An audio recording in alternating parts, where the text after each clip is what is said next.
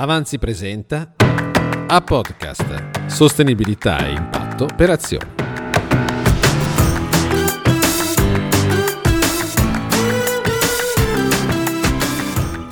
C'è un problema di classe nelle industrie creative e culturali italiane? Buongiorno da Avanzi Sostenibilità per Azioni. Al microfono Angelo Miotto. Davanti ai miei occhi c'è un articolo pubblicato da Che Fare. Titolo Il lavoro culturale ha bisogno di una lotta, tra parentesi, creativa, di classe. L'autore Tiziano Bonini che ho incontrato in una domenica piovosa che ci spiega perché, come scrive, c'è un elefante nella stanza dei creativi che tutti fanno finta di non vedere. Partiamo da qui.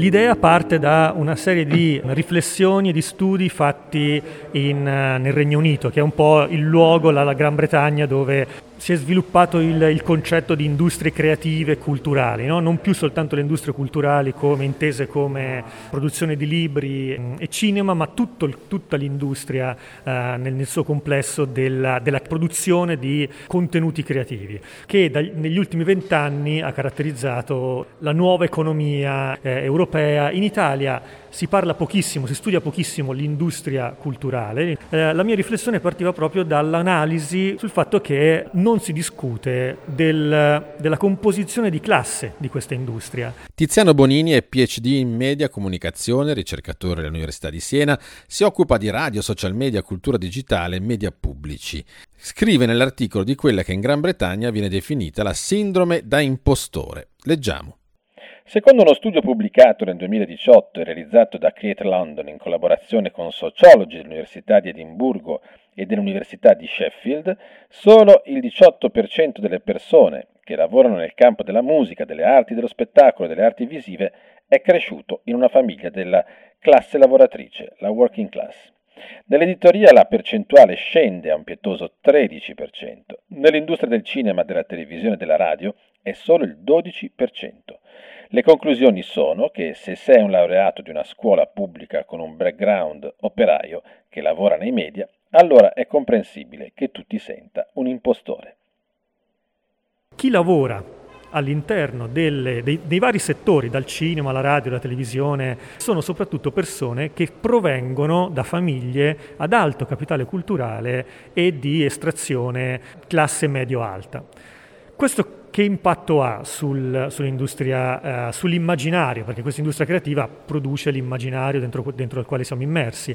L'impatto che ha è che questo immaginario è prodotto, no? è, il, è un po' monopolio in gran parte di persone che hanno una certa formazione culturale un certo loro immaginario di provenienza ed è questo immaginario che diventa egemone all'interno di questa industria. Quindi se la società nel suo complesso è, è fatta soprattutto di, di figli, di, di, giovani eh, che, che, entrano nel mondo del, del, lavoro, ad esempio, e che provengono da famiglie di estrazione popolare, questo tipo di eh, divisione della società, per, per, ancora per classi, per, eh, evidentemente ancora classista, non si, non si, rispecchia o viene distorto nella, nella composizione di classe dell'industria eh, creativa. Questo è negativo perché? Per, per, due ragioni. Uno, perché appunto l'immaginario che viene prodotto è un immaginario fortemente strutturato secondo i valori di chi lavora all'interno del, dei, dei, media. Eh, e due, perché non dà la possibilità a chi magari anche vorrebbe entrare in queste industrie creative, ma di fatto no, mm, sono, molti, sono molti pochi casi in cui si riesce, nonostante aver studiato, nonostante una laurea in una materia umanistica, eh, come mai poi a lavorare in queste industrie sono sempre un certo tipo di eh, persone anche in gamba, ma che, ma che hanno il vantaggio competitivo di venire da famiglie che si possono permettere di mantenerli gli studi, di mantenerli i primi anni di lavoro in un'industria estremamente precaria. In Italia non si fa uh, spesso questo discorso e bisognerebbe cominciare a farlo, secondo me, per renderci conto del, uh, del, non soltanto della diseguaglianza di accesso al lavoro culturale, ma anche del, di quanto stiamo perdendo in termini di diversità di opinione, di prospettive, di valori, di immaginario, facendo sì che un, indus- un intero comparto eh, creativo sia soprattutto eh, monopolio di una certa classe sociale. È un fatto che ha a che vedere con l'ascensore sociale e anche con la capacità, diciamo, da parte anche del pubblico di creare un rapporto col privato dove cercare di favorire invece che si riesca a salire finalmente ai piani intermedi e poi quelli alti? Sì, eh, è anche la dimostrazione de, eh, di questo blocco dell'ascensore sociale, cioè questa diseguaglianza sociale nella, nella, composizione di classe del lavoro creativo dimostra la mancanza di, una, di, di ascensori sociali, dimostra la fissità quanto la nostra società oggi sia bloccata in, uh, in classi sociali che sembrano un po' pareti di vetro invisibili ma dalle quali non esci. Come si fa?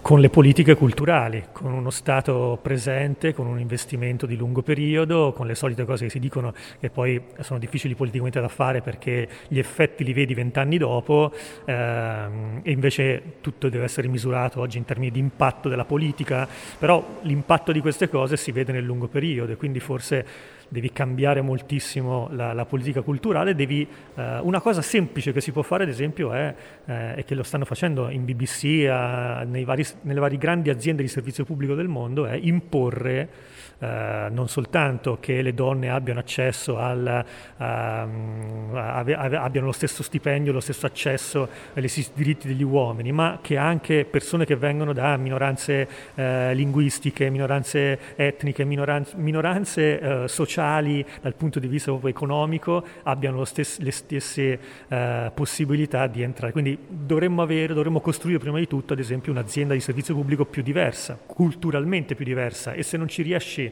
in maniera normale devi imporlo con, con, con la politica.